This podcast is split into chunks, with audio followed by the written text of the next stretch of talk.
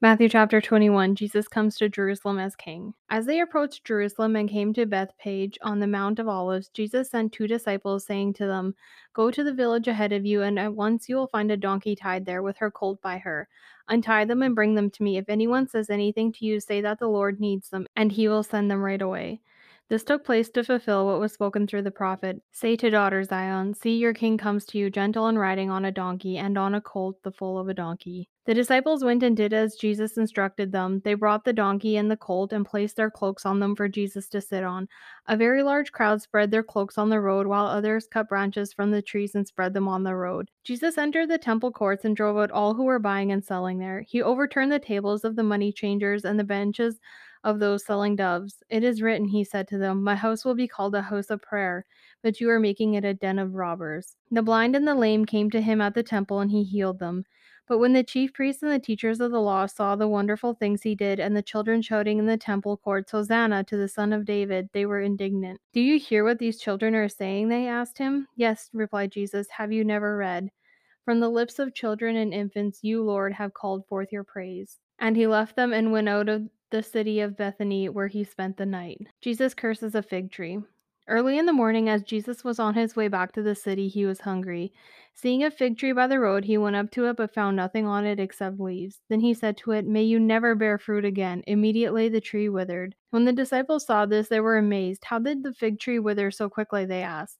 Jesus replied, Truly I tell you, if you have faith and do not doubt, not only can you do what was done to the fig tree, but also you can say to this mountain, Go throw yourself into the sea, and it will be done. If you believe, you will receive whatever you ask for in prayer. The authority of Jesus questioned. Jesus entered the temple courts, and while he was teaching, the chief priests and the elders of the people came to him. By what authority are you doing these things? They asked. And who gave you this authority? Jesus replied, I will ask you one question. If you answer me, I will tell you by what authority I am doing these things. John's baptism, where did it come from? Was it from heaven or of human origin? They discussed it among themselves and said, If we say from heaven, he will ask, and then why didn't you believe him? But if we say of human origin, we are afraid of the people, for they all hold that John was a prophet. So they answered Jesus, We don't know. Then he said, Neither will I tell you by what authority I am doing these things. The parable of the two sons. What do you think? There was a man who had two sons. He went to the first and said, Son, go and work today in the vineyard. I will not, he answered, but later he changed his mind and went. Then the father went to the other son and said the same thing. He answered, I will, sir, but he did not go.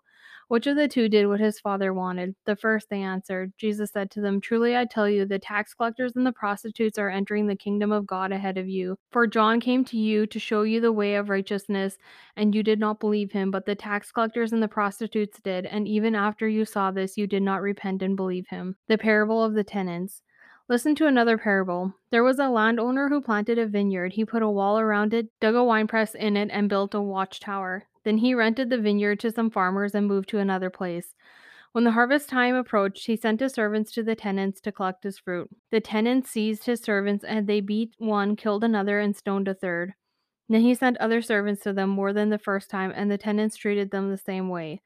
Last of all, he sent his son to them. They will respect my son, he said. But when the tenants saw the son, they came, they said to each other, This is the heir. Come, let's kill him and take his inheritance.